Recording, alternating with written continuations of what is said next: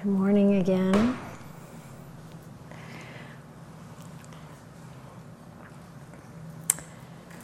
So, I want to give you some description of how to use that practice of renunciation to begin to, um, or go a little bit deeper into working with underlying patterns, habits, things you'd like to let go of. And I thought we'd use the example of um, using noble silence, since we're all, well, we're not obviously using noble silence, but since all of you are. So, ordinary human behavior is that we want to draw the things close to us or do the things that help us feel better. It's understandable, more comfortable or happier, something pleasant. And we want to push away, get rid of, block out, avoid as much as possible the things that bring us pain or discomfort. That's just normal. All living beings are like this. Trouble is that behavior doesn't really satisfy us or bring us long term happiness, and it certainly doesn't bring long lasting peace of mind. Um, so, what we learn as human beings with human consciousness is that we actually can let go of things that either eventually bring suffering or carry suffering with them, even if they feel good in the moment. And that's, I mean, we're going to talk uh, in the next couple days about, you know, what that includes. But for the moment, Let's just take the example of noble silence. So, clearly, this is an unusual kind of practice. In normal life, you know, we have other criteria for when to say what we say. And in this case, what we're agreeing to and what we're practicing is to speak only when it's necessary, important. So, what that means is when we have the thought that we want to say something, there's that wedge of awareness. I can't remember if I said that with the whole group or just in a discussion period, but you know, you're slipping the thin edge of a wedge in there to stop. Just don't automatically go ahead. You pause and you notice what is it that I want to say and why do I want to say it? Is this necessary?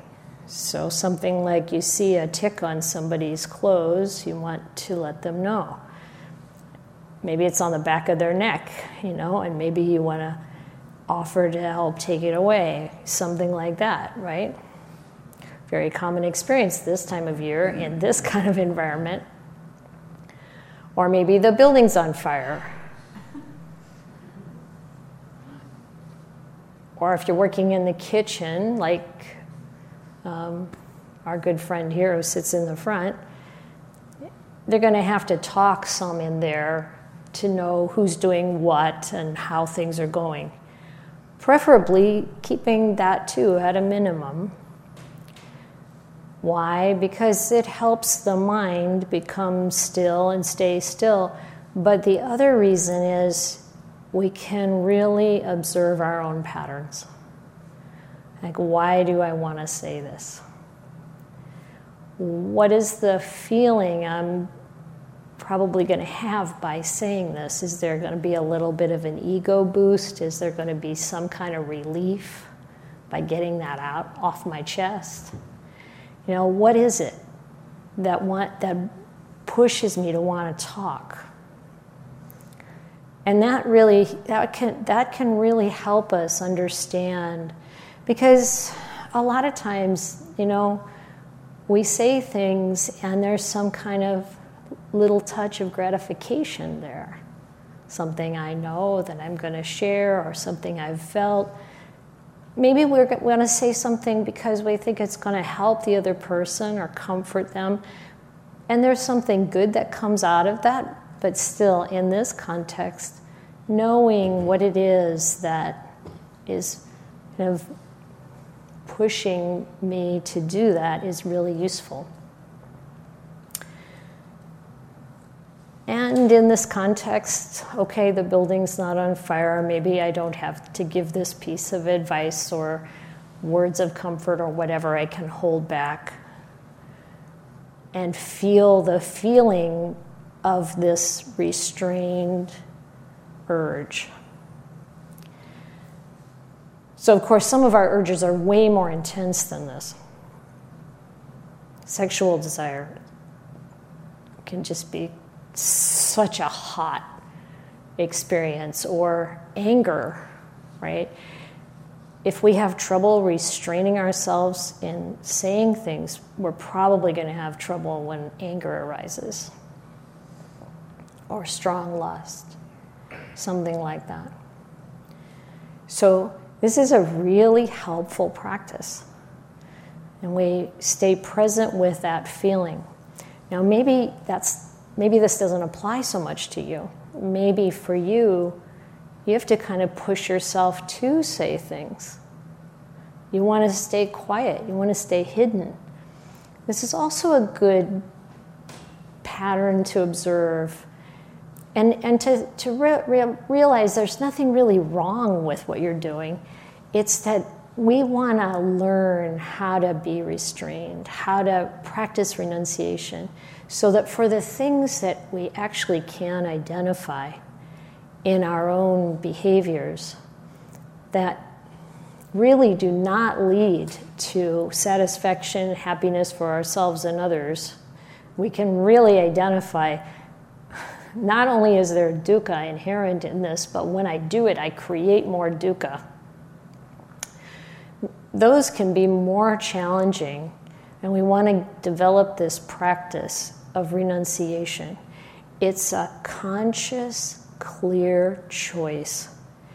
And we bring a conscious awareness to the feeling that we have when we want to do it, or have it or be it.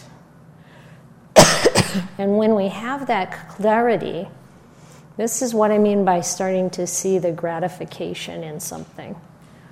What is it that I want to experience here? Or what is it that I think I'm going to get out of this? What is it that I think I'm going to give to someone else in this? And, you know, really look, what, and what if I, if I tell someone else something, hopefully for their own good, what is that still? How does that come back to me? What is that feeling? And that's the gratification side.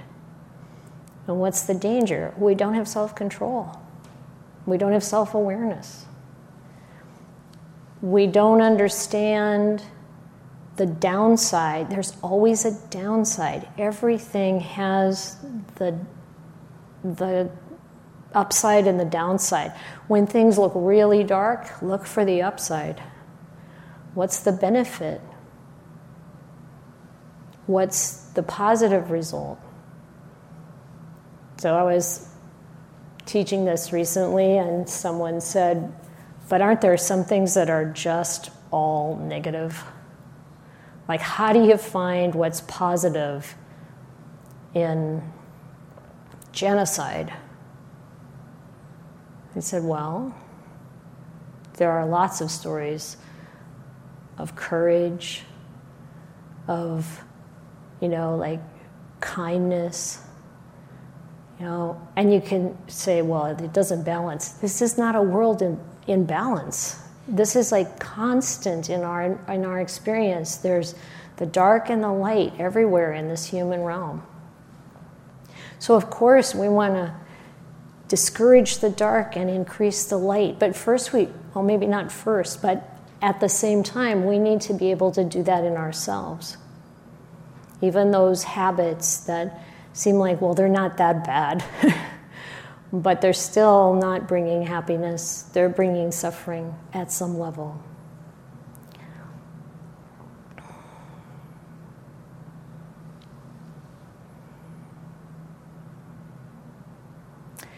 So when we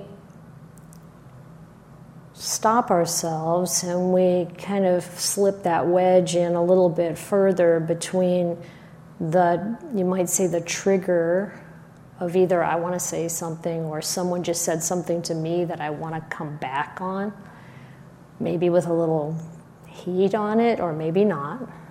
But that wedge of awareness gets goes in a little bit deeper and we come back to how it feels.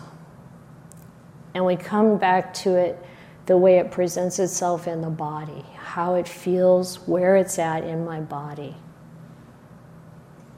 And so, when practicing with this, sometimes we need to use an example that's got a little more intensity so that we can really get the sense of how this works.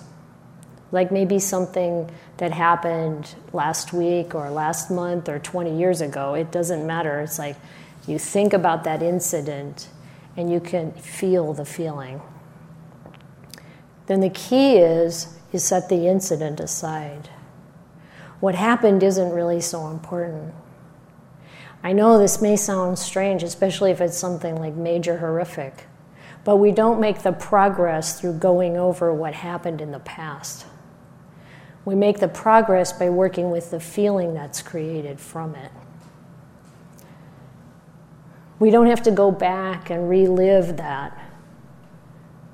We can just work with that feeling inside. We can see, like, ask questions about it, you know, like how big is it? How does it feel? What's its texture? What color does it have if it had a color? I know this sounds maybe a little strange, but the reality is this is mindfulness. This is practicing having an awareness of what's actually going on inside. And of course, this isn't a physical feeling, it's a mental feeling. And it can appear anywhere in your body. Usually, it's kind of between your head and your legs, your, you know, something like that. And you feel it. Maybe there's a tightness in the belly, or there's a tightness in your throat, or heaviness in your chest, or whatever it is. But you stay present with that feeling. And you can ask yourself questions about it. You can ask yourself, when did I first feel, when, when do I remember first feeling this feeling in my life? It's one, one question. Besides, what are its qualities? What are its characteristics? When you stay present with it, you can watch it change. It changes, it moves, it, maybe it becomes more dispersed. But you're there with it. And it's really helpful to know that we can just set aside the story. We spend most of our time usually on the story, and we're not making any progress there. Once we are able to stay present with that felt sense in our body, on, you might say, kind of all the way through with Christian contemplation or theistic religious contemplation, maybe it's prayer that you think of. And that you can pray all the way through something. Praying all the way through means on the other side, you feel this lightness. It's a release. And it's the same with this practice. You can take it all the way through and feel the relief. Now, you might also have some physical feelings during this time. You could have a strong emotional feeling that's kind of like caught in your stomach, and you could also feel hunger. And you could even like that that wise, aware part of the mind can say, you know, I think this will go better if I have a little something to eat. And you can still be present with that emotional feeling through the whole thing.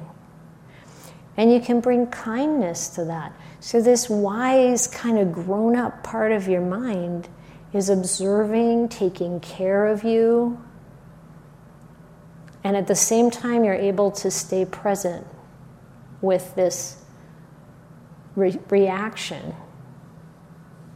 to the world, to life, to whatever that trigger was.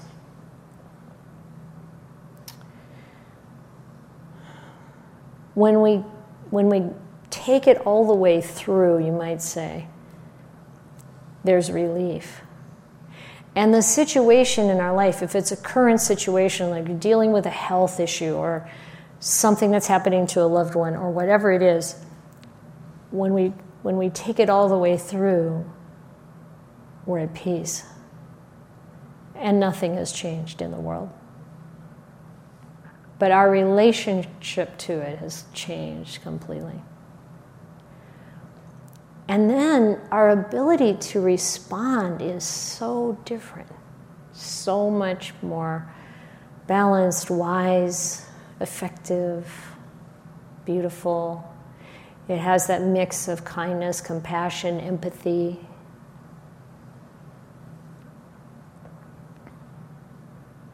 And we've left behind, you know what we've left behind?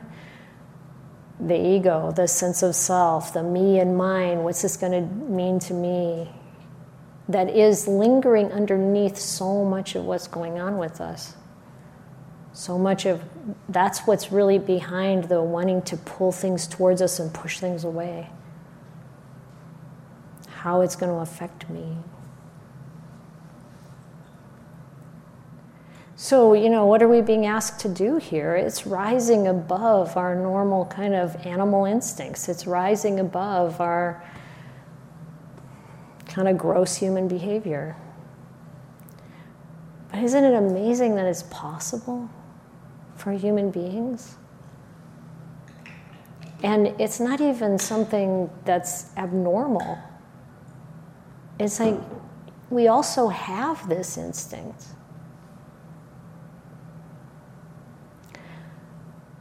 So I just want to encourage, you know, take this time, these next couple of days, to really work with what's inside. Bring it up. Like I said, let go of the story. That one phrase, if you're going to write about it, write down one phrase about what it's about, what happened. And then the rest is all about how that works inside of you.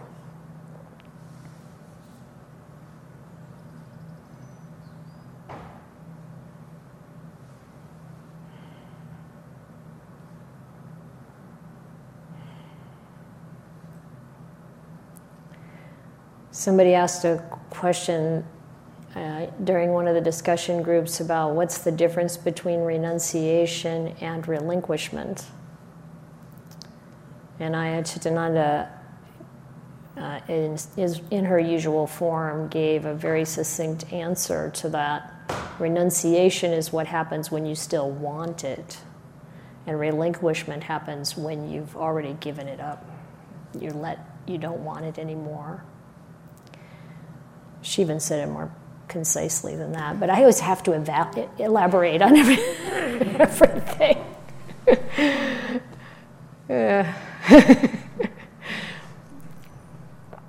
and so we, we work with that like while we still want it because we start to see that okay sometimes it's okay to have it but it really doesn't satisfy if i think this is going to give me something it can't give me you know an easy example is eating you know, you want the ice cream.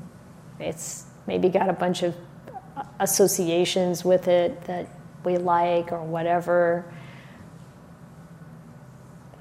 It's okay, but it's not really lasting happiness, right? And it doesn't have to be. But the point is, we're, we're aware, like aware of why we do what we do and what we think we're going to get out of it and why we're disappointed sometimes when we're disappointed and you know what is it that I want to develop over the long term to be less self centered, more generous, more kind, more truthful. Drop the pretense that I'm using to protect myself. What is that self I'm trying to protect? Can I just be, develop those good qualities, notice them in myself, build them? Be happy with the state of things in this body and mind?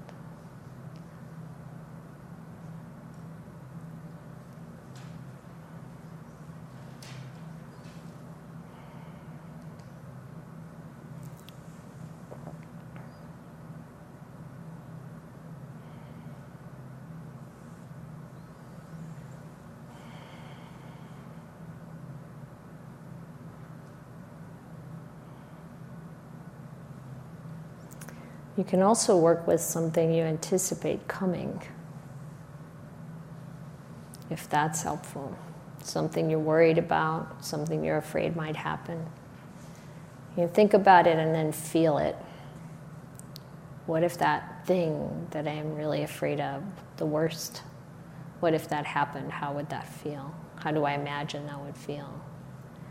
Being with that.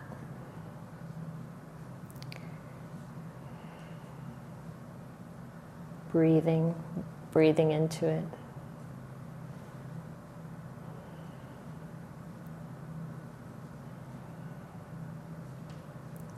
Sometimes we feel like we've gotten through something and then it comes back again, and we just need to be patient. The Buddha said patient endurance was the highest austerity.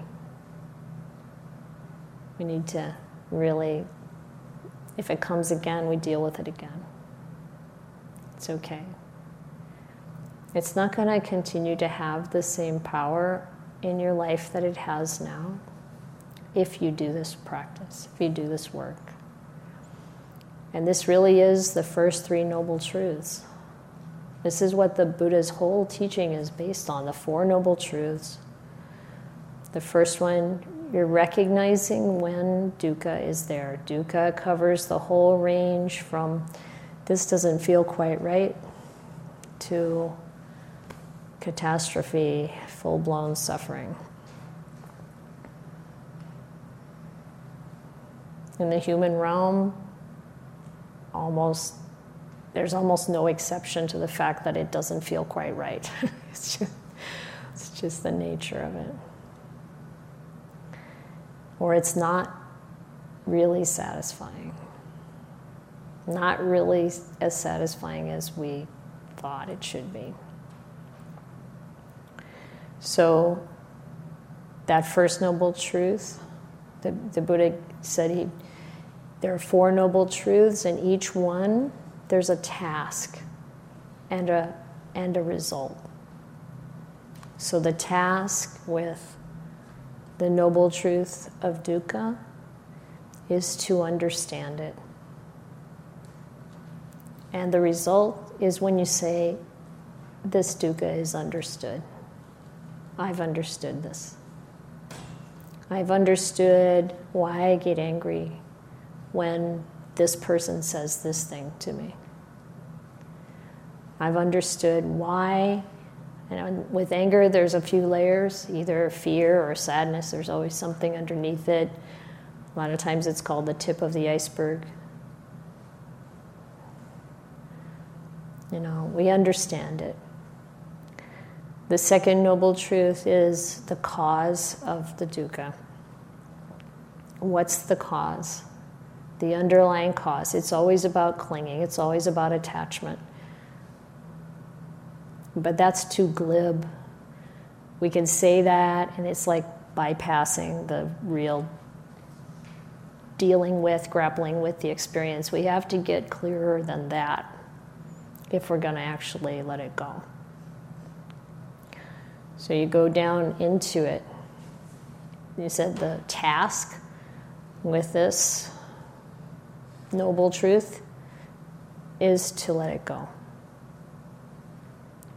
You re- release, relinquish, let go of the cause. What's the cause? maybe I'm trying to protect myself. I'm clinging to this concept of me, and I think I need to shore it up. Or I don't want people to really see who I really am. Something like, you know, whatever it is whatever it is underneath down at the core. When you when you really stay present with that feeling and you go all the way to the bottom of it notice what's there. For me when i started this practice i thought i had a lot of problems. And then as i did it it kept going back to the same place. Am i good enough? Sometimes it's am i lovable whatever it is down there, that fundamental misunderstanding of reality, first of all, that there is a solid core someone here, and there's something flawed about it. And when we get all the way down to that, that core belief about ourselves that's mistaken and we can let that go, then see what happens. There's real relief.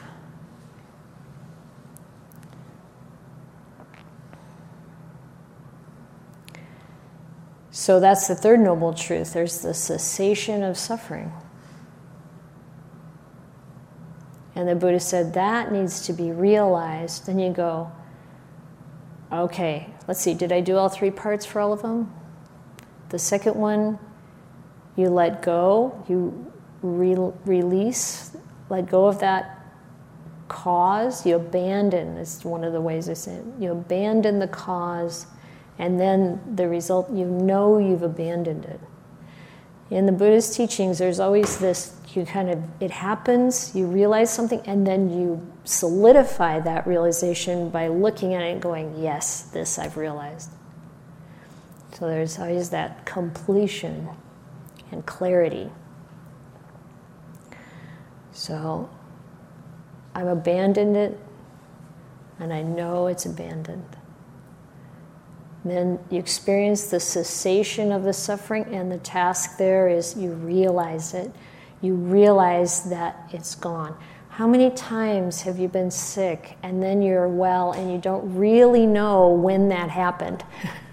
this is very common, right? I had a headache, but now the headache's gone. And when did that happen? We don't, like, we're not paying attention to the ending of things a lot of times.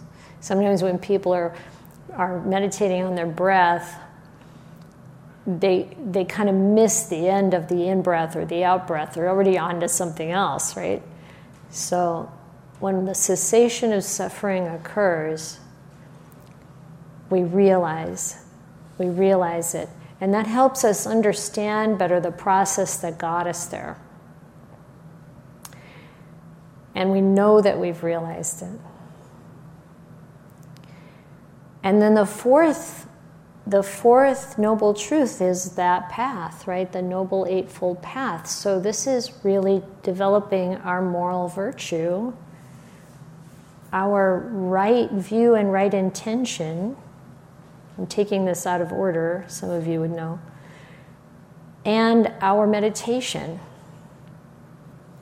So, this is very um, powerful because it takes care of everything that we need to take care of to create the foundation so that we can go through noble truths one, two, and three over and over and over again. We've got the foundation, we've got the, the pieces in place to rely on. So the, fir- the, the moral virtue part is right speech, right action, and right livelihood. So, you know, we talked about those um, components of right speech, of truthfulness, non divisive speech, non harsh or harmful speech, and speech that's not frivolous.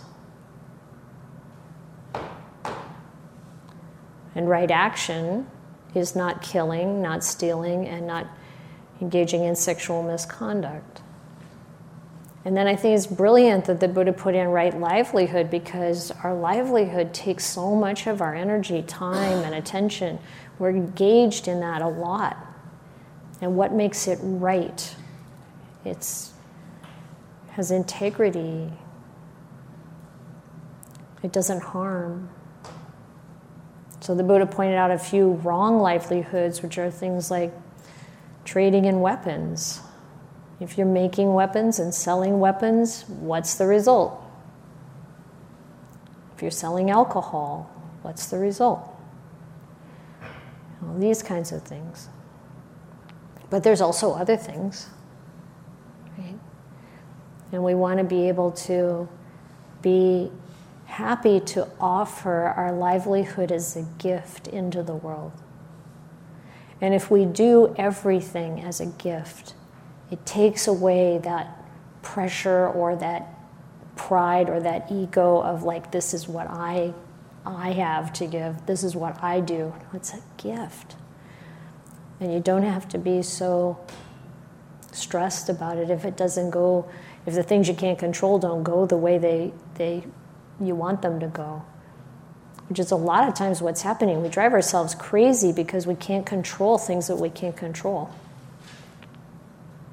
And if we're giving a gift, then we do what we can, just like in the sutta the other night, you do what you can, and then if you can't make it go the way you want it to go, you say, okay, forces are pretty strong, I can't turn this, now what can I do?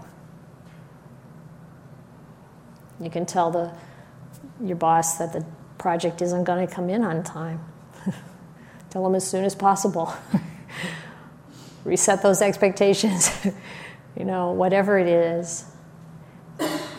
And, and so this right livelihood is worth really, really looking at.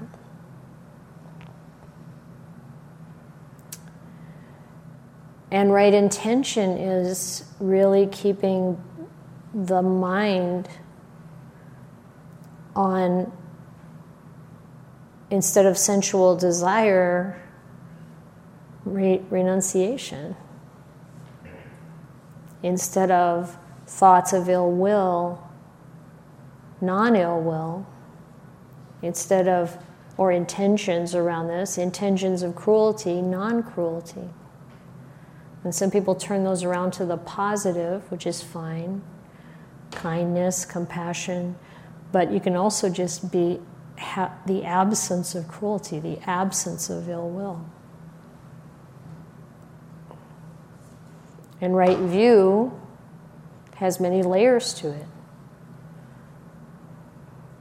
And there are, there are many pieces. So we're not going to go into too much detail right now, but the view that you have the agency, the control to choose what you're going to say and what you're going to do and how you're going to think. And when you say things, you can make a choice. You can look at is this going to be harmful before you say it? When you say it, is this being harmful? Stop. After you're finished, was that harmful? Make amends, determine not to do that again if it was. And that's how it is with our actions, too. And even what we put our energy into thinking. You can think about it before, during, after, and adjust. So that's part, that's one part of right view.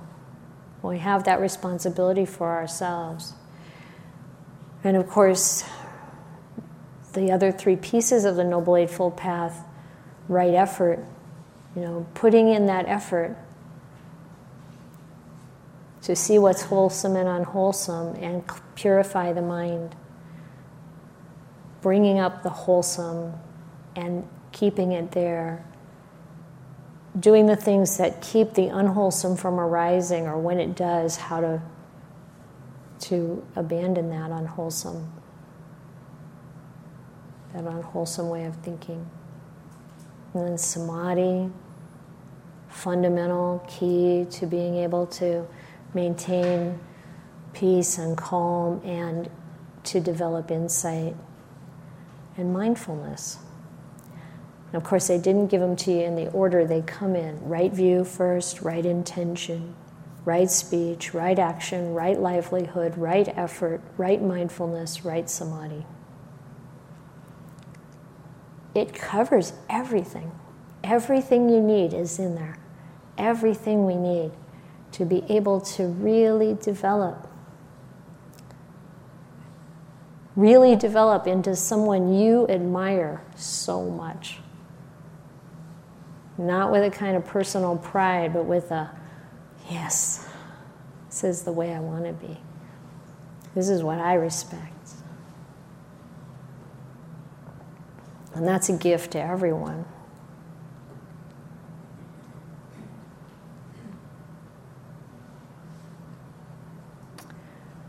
So I'm going to leave it at that. And we're going to uh, meet with Milton, Jeannie, Sophie, Sarah, and Micah.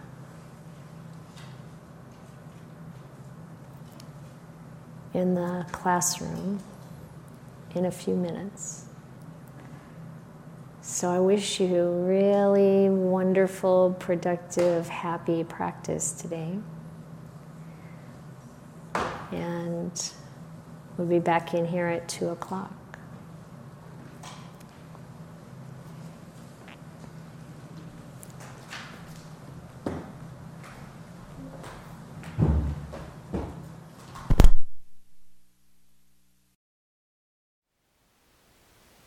Thank you for listening. To learn how you can support the teachers and Dharma Seed, please visit dharmaseed.org slash donate.